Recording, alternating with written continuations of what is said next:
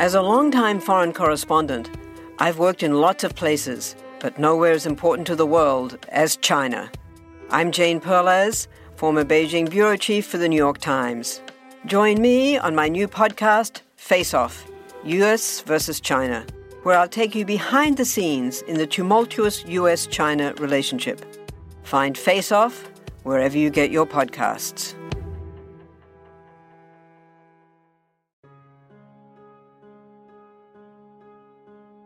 In practically every civilized society in all of recorded history, there exists the concept of good versus evil.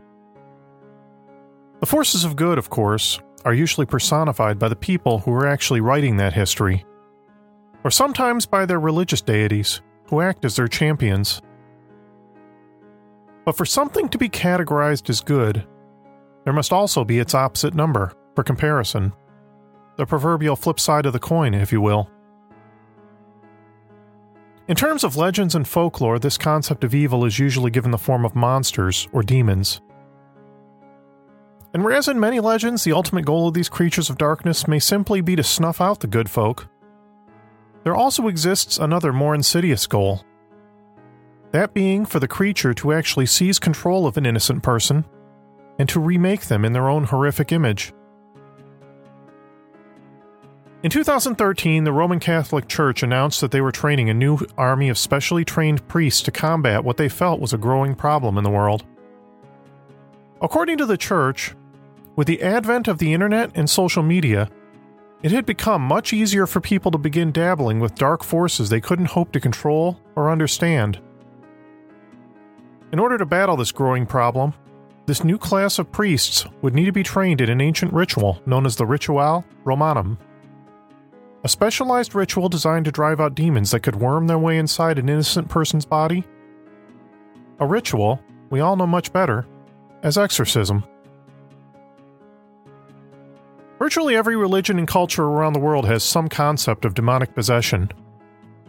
And as different cultures began to acknowledge that possession was a very real problem for them, so did there come about a need for certain individuals specially trained to drive those demons out.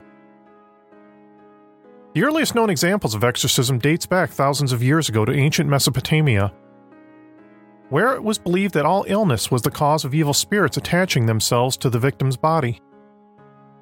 Ancient Assyrian tablets have been uncovered that contain special incantations and prayers to the gods, as well as those that directly challenge the evil spirits. Ancient Babylonian priests were known to perform a particular ritual that was capped off by destroying a clay or wax effigy of the demon in order to drive it out. In the Hindu religion, some of the ancient texts, known as Vedas, which were composed around 1000 BC, talk about evil spirits that invade the living body and interfere with the work of the Hindu gods. Stories dating back to ancient Persia around 600 BC detail exorcisms using prayer and holy water that were performed by the religious leader Zoroaster who, incidentally, is thought to be the first magician, as well as the founder of the religion Zoroastrianism. Of course, there has probably been no more well known exorcist in history than Jesus Christ. Various Christian texts contain many stories of Jesus performing exorcisms. In one story, Jesus encountered a person possessed by evil spirits that had driven him stark, raving mad. Jesus commanded the evil spirits to leave the man's body, those spirits jumped ship and entered a herd of pigs, which ran over a nearby cliff and drowned in the river below. One thing of note we should take from this story is the correlation between madness and possession. By the Middle Ages, fear and superstition would often lead people to believe the mentally ill were possessed by demons.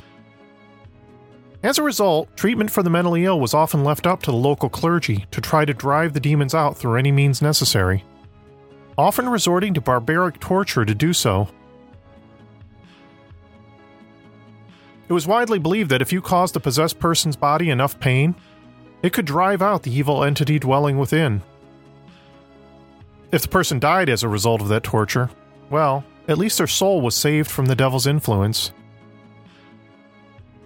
Over the years, the Catholic Church would refine their methods of exorcism, although it's still largely based on the original Ritual Romanum which was issued in 1614 at the behest of Pope Paul V.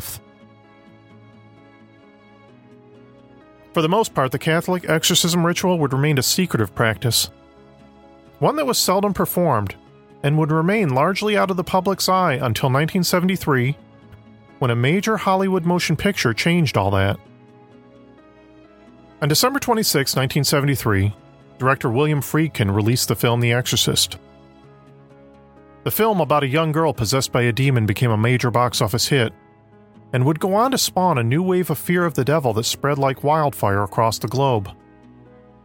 Prior to the film's release, the practice of exorcism had largely fallen out of favor with the Catholic Church.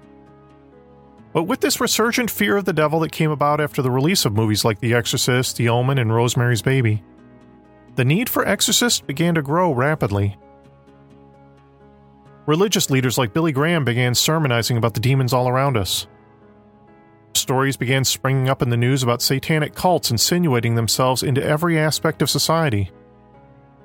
This new satanic panic would reach a fever pitch throughout the 1970s and early 1980s. Everything from horror movies to heavy metal music to Dungeons and Dragons and Ouija boards were all being blamed for being gateways to allow demons to infest innocent children. In fact, if you look through history, many stories of exorcisms center around the young. If you choose to believe all the legends, innocent children were the most precious gift of all to the devil. But whether you believe in demonic possession or not, the fact is, exorcists really do exist and the stories of those they have worked to save are both tragic and terrifying. I'm Nate Hale. And so am I. And this is The Conspirators.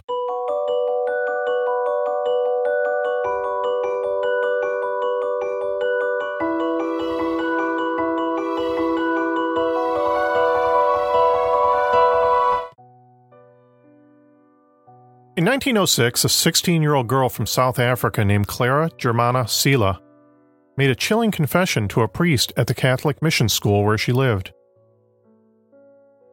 She told Father Erasmus Horner that she had made a terrible mistake. You see, Clara claimed that she had made a pact with the devil and that she desperately needed help. Over the next few weeks, the girl began exhibiting strange and often violent behavior that terrorized the nuns who ran the school. She tore her clothes, broke her bedposts, began growling like an animal, and would often be observed speaking to invisible beings. When a priest sprinkled holy water on Clara, it burned her skin. And she somehow seemed to know every time they substituted normal tap water, which only made her laugh. The girl reacted angrily whenever she was in the presence of any holy objects like a crucifix or a rosary. Somehow she knew these objects were near even when they were hidden from view. When a pair of nuns accused her of faking her condition, Clara lashed out with seemingly superhuman strength. She slammed one of the nuns into a corner and threw the other one clear across the room, before jumping on her and beating her mercilessly. After that, mysterious fires began to appear in Clara's presence. Once she entered the school's kitchen where a small coal fire was smoldering. But when she got close to the stove, a huge burst of flame leaped into the air behind her. On another occasion, Clara had just gotten into bed in the dormitory she shared with 20 other girls when flames erupted directly beneath her bed frame. All the girls managed to get out of the building safely, but the flames only went out after one of the sisters sprinkled them with holy water. At night, students and faculty would often hear what sounded like hoofbeats pounding on the roof and doors of the school. Yet, despite all the strange phenomena that kept occurring around Clara, there were those among the staff that still insisted the girl had to be perpetrating some sort of elaborate hoax. That sort of skepticism all came to an abrupt halt when Clara was observed by Father Horner and others doing things that defied any possibility of trickery. On more than one occasion, Clara was seen running straight up a wall two yards high. Father Horner wrote in his diary that he personally witnessed the girl levitating as much as four or five feet in the air. The only thing that could bring her back down to earth was dousing her in holy water. Finally, in September of 1906, Father Horner was given approval by the local bishop to perform an exorcism on the girl. It was during these rituals that Father Horner and Father Mansuet who was assisting him, demanded to know the demon's name. Clara responded in a voice that was very different from her normal way of speaking. She told them at different times that her name was Yamina, or Balak, or Malak. When the priests pressed her to give them a single name, Clara responded by saying only the important ones have names, not those who are small and insignificant, and that the entity inside Clara was too insignificant to have a name.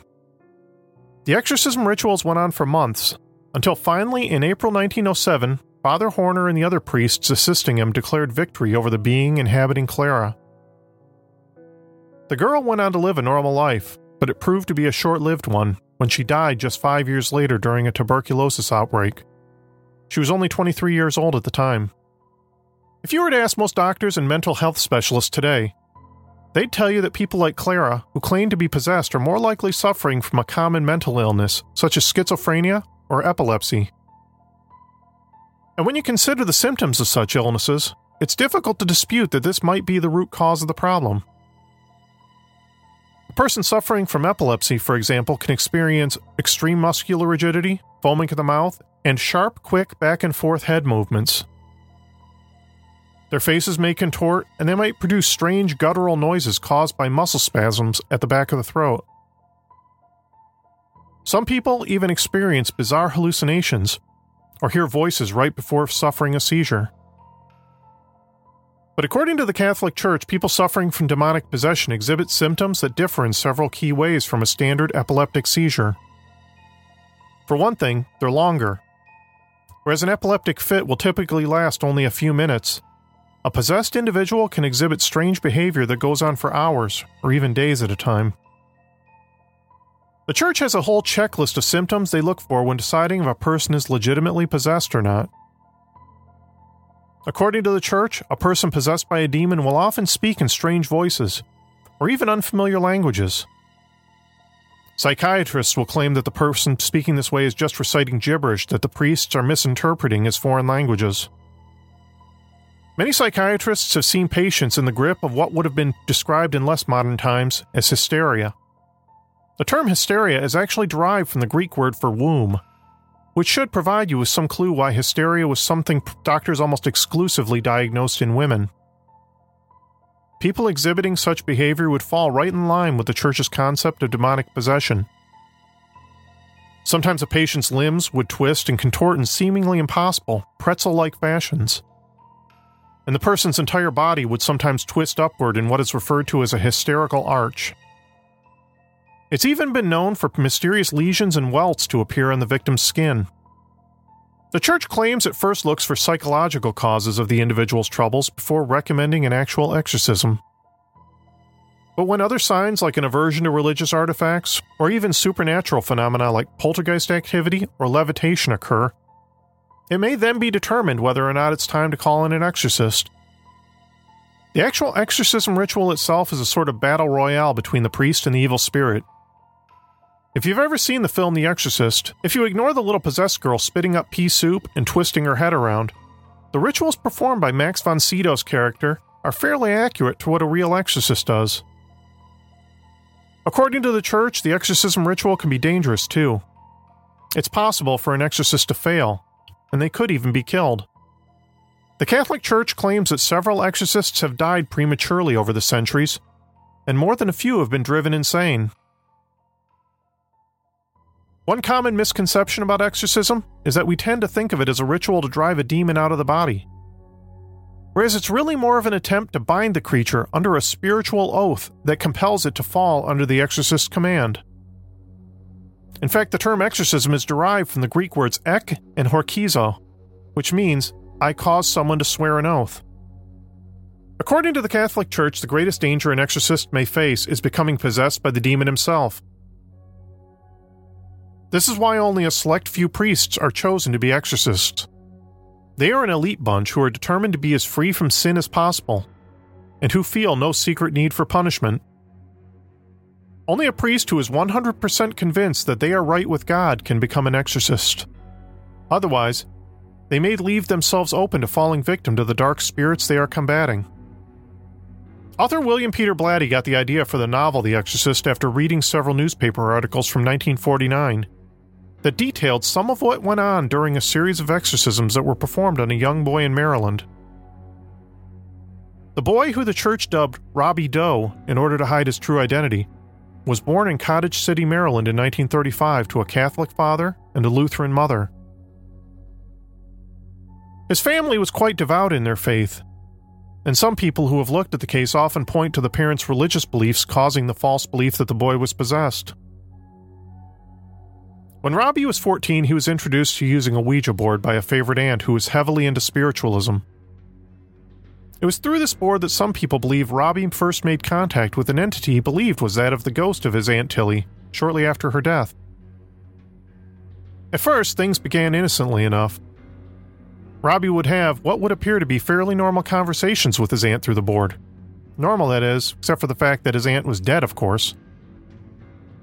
But over time, things took a more sinister tone when Robbie's family began hearing strange voices and the sounds of furniture being moved echoing through their home.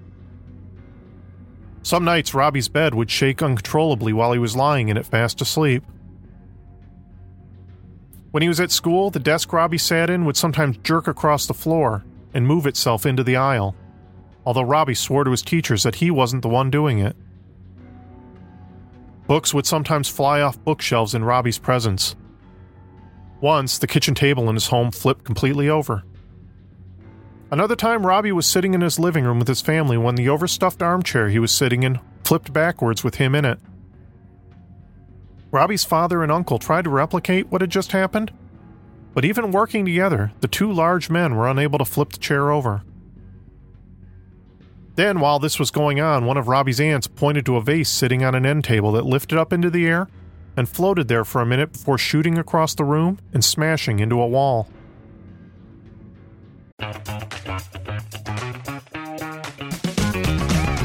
Hey there, I'm Dylan Lewis, one of the hosts of Motley Fool Money. Each weekday on Motley Fool Money, we talk through the business news you need to know and the stories moving stocks on Wall Street. On weekends, we dive into the industries shaping tomorrow and host the experts, authors, and executives that understand them.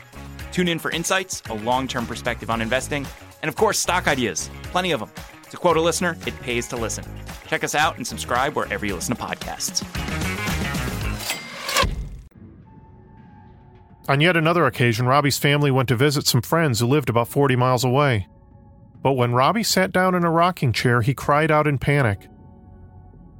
All the adults were shocked when they turned and saw the chair spinning rapidly around in circles, with Robbie in it. Witnesses claimed the boy's feet were off the ground, and there was no way he could be doing it on his own. The desperate family called in two Lutheran ministers and a rabbi to come in and bless the house. The rabbi later claimed that Robbie began shouting at him in a mix of Hebrew and ancient Aramaic, two languages Robbie didn't know. Some reports say that a number of physicians and psychiatrists examined Robbie around this time and were unable to find anything physically or mentally wrong with the boy. Then on February 26, 1949, Robbie began exhibiting physical symptoms in the form of strange claw marks that materialized on his body. Witnesses claim that Robbie's hands were visible each time these claw marks occurred, and he couldn't be doing it to himself. Once, the name Lewis even appeared scratched across his rib cage. Believing the entity must be haunting their home, the family took Robbie and fled to St. Louis, Missouri, hoping to leave the evil spirit behind. But when the strange activity followed them to St. Louis, the family finally enlisted the aid of a Roman Catholic priest named Father Bishop, who was teaching at St. Louis University. When Father Bishop walked into the bedroom where Robbie was staying, the bed Robbie was lying on began to shake violently. When Father Bishop sprinkled some holy water on the boy, Robbie began to contort and complain about severe stomach pains. His mother then pulled back the covers to reveal a fresh zigzag pattern of scratches across his abdomen. A couple days later, Father Bishop returned with Father Bowdern from St. Francis Xavier College Church. Robbie was asleep when they arrived, yet when they entered the room, a bottle of holy water flew across the room as if it had been thrown by unseen hands. Minutes later, a heavy bookcase seemingly moved by itself across the room and wedged itself up against the door. Of course, it's certainly possible that all the strange events that occurred could have been performed by Robbie himself, although it does stretch credibility a bit that the thin 95 pound boy could have moved the heavy wooden bookcase by himself completely unobserved. A few days later, Father Bishop and Father Bowdern presented all their evidence to the St. Louis Archbishop, who ultimately granted permission for the priest to carry out an exorcism, during which Robbie reacted violently, lashing out and screaming profanities at them. Witnesses swore that while the boy lay in bed with the priest praying over him, the bed he was lying in would often jerk around and lift up off the floor. As the boy thrashed and churned on the bed, he would sometimes break into a terribly racist imitation of a black person and sing old spirituals like Swanee River. A priest named Father O'Hara, who personally witnessed the exorcism, swore at one point that an unseen force actually yanked the ritual book out of Father Bowdern's hands and shredded it into confetti. After a week, the boy's parents agreed to take him to the psychiatric ward at Alexian Brothers Hospital, where the priest continued the exorcism. This, according to most accounts, is where the real battle for the boy's soul took place. Witnesses claim the exorcism went on for weeks while the boy thrashed and raged on under the constant prayers uttered by the priests. In response to their litany of prayers, it is said that Robbie would shout Latin phrases back at them, or laugh and tell them that he was the devil, and the devil could not be defeated. But if the stories are to be believed, the exorcism did ultimately result in the demon's defeat. Robbie reportedly woke after the final ritual was performed and told of a dream he had of a shining knight who confronted a monstrous demon in a cave and defeated it. He also claimed to have little or no memory of anything else from the preceding weeks.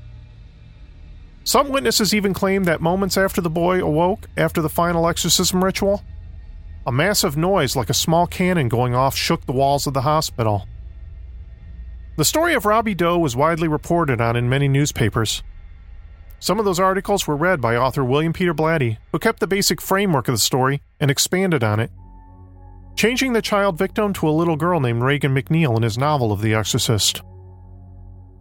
Of course, there has been plenty of skepticism surrounding this story, and lots of differing versions of events, there are those who have looked into the story who say that Robbie was nothing more than a sullen loner looking to get some attention by pretending to be possessed. It is true that if you look at some of the various accounts of the story, many of the details do change from each telling, including the name given to the young man. Some accounts call him Robbie, others say Ronnie, or even Roland Doe. In a couple of versions of events, Robbie, as I'll keep calling him, lashed out and savagely cut one of the exorcists with a broken bed spring. But this event, like a lot of the other details, has been disputed. So it's completely fair to look at the more fantastic anecdotes with a skeptical eye. I will say this, though. If Robbie really did fake the whole thing, then he put himself through months of suffering through the long and terrible ordeal of an actual exorcism in order to keep his elaborate hoax going. Father Bowdern remained convinced until the end of his life that he really had been in battle with a demonic force. And at least in this case, the story has a happy ending because Robbie Doe grew up and went on to live a relatively normal and possession free life. But that's not how all such exorcism stories have turned out. There is one story in particular from Germany in the 1970s that ended in much more tragic results. On September 21, 1952, a girl named Anneliese Michel was born in the town of Klingenberg, Bavaria. Her parents were devout Catholics who raised their children in the ways of the church. Anneliese's life took a dramatic turn for the worse one day in 1968 when her terrified sisters found Anneliese collapsed and twitching on the floor, in the throes of a major seizure. She was rushed to the hospital, where a neurologist diagnosed her with an acute case of epilepsy. Along with her seizures, Anneliese also began experiencing horrific visions of demonic entities that surrounded her. For a few years, she kept these visions to herself. It wasn't until September of 1973, after she began attending the University of Würzburg to study education, that she finally broke down and told her parents and her doctors about the visions. By then, she had also begun hearing voices as well. Terrifying voices that commanded her to do things or else she'd be dragged to hell. The doctors proved unable to help Anneliese.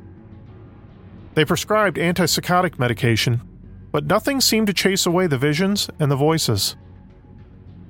After several years of fruitless medical treatment, both Anneliese and her parents began to suspect that the girl was a victim of demonic possession. In the summer of 1973, Anneliese's parents began visiting various members of the clergy, looking for someone to perform an exorcism on their daughter. But time after time, their requests were denied, and instead, the church strongly suggested that Anneliese seek psychiatric help. It wasn't until the following year when a local parish priest, Pastor Ernst Alt, requested permission from the local bishop to perform an exorcism on the girl. The request was initially denied, and the bishop even went so far as to suggest Anneliese should try living an even more religious lifestyle in order to drive out her personal demons. But Anneliese's condition worsened.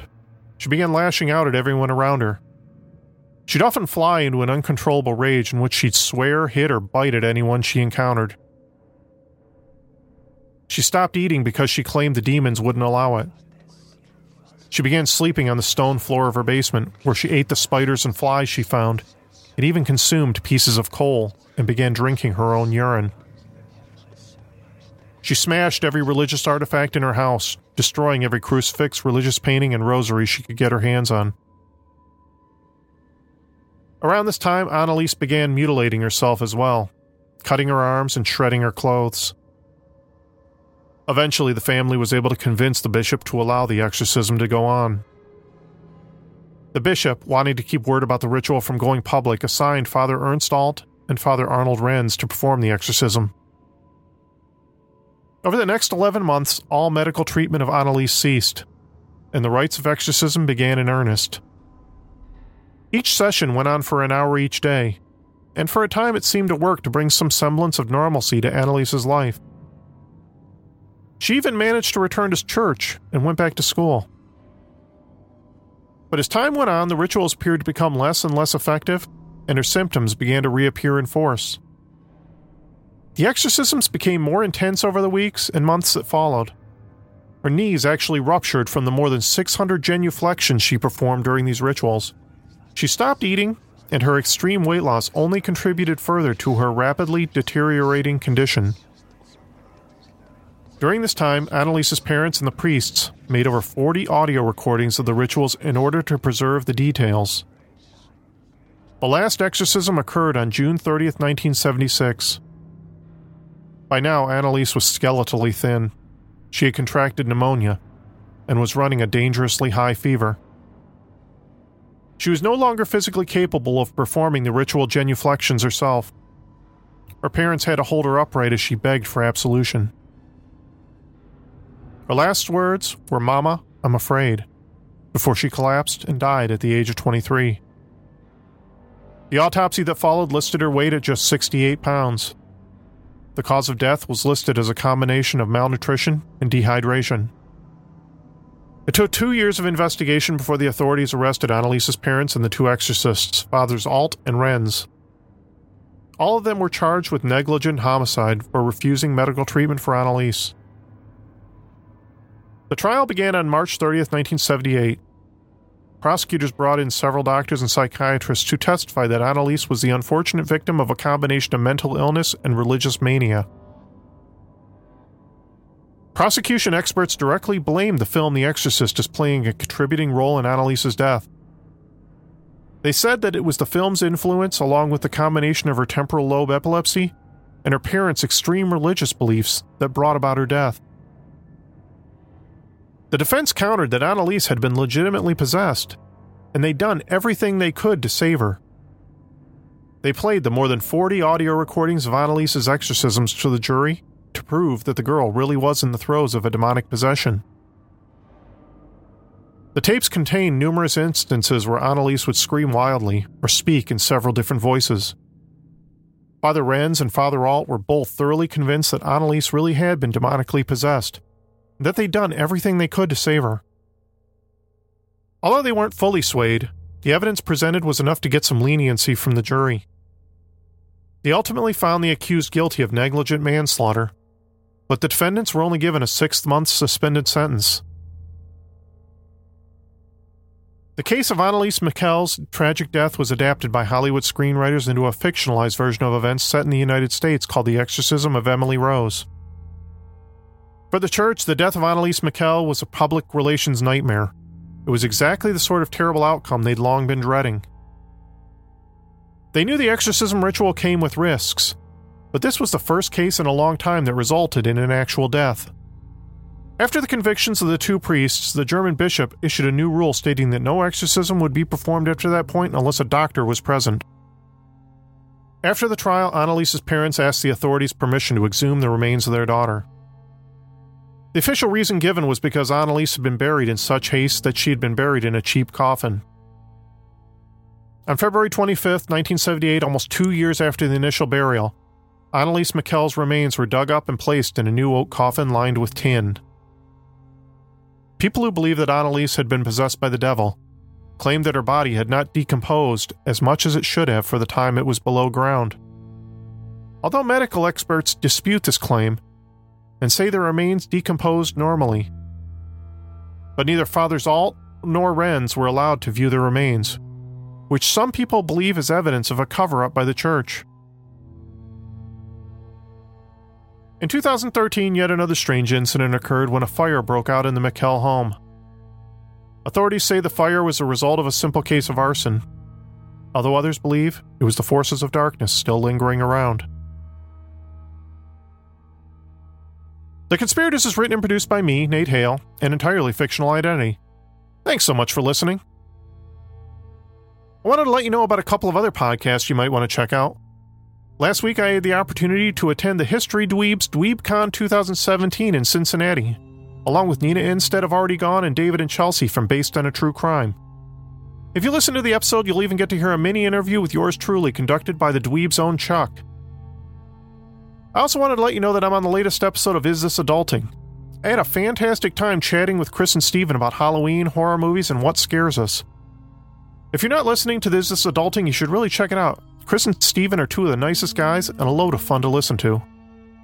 If you're interested in reading more about the exorcism of Robbie Doe, I recommend the book The Devil Came to St. Louis by Troy Taylor. It's a fun read and a fairly even handed account of the true events that inspired The Exorcist. It's also a good scary story to read for the Halloween season. I want to give a shout out to my latest Patreon supporter, MDB. Thanks so much for your generous support. Just a reminder the patrons to the show can get access to all sorts of goodies like stickers, magnets, t shirts, and of course our patron exclusive minisodes. I'll have a special Halloween themed minisode out soon. If you're interested in helping support the show, I'll put a link to my Patreon page in the show notes below. Another easy way you can support the show is to subscribe and rate us on Apple Podcasts. Each of your reviews and subscriptions really helps spread the good word about us. If you're not on Apple Podcasts, not to worry, we're also on Stitcher, the Google Play Store, and our website, theconspiratorspodcast.com. Thanks again for listening, and we'll be back soon.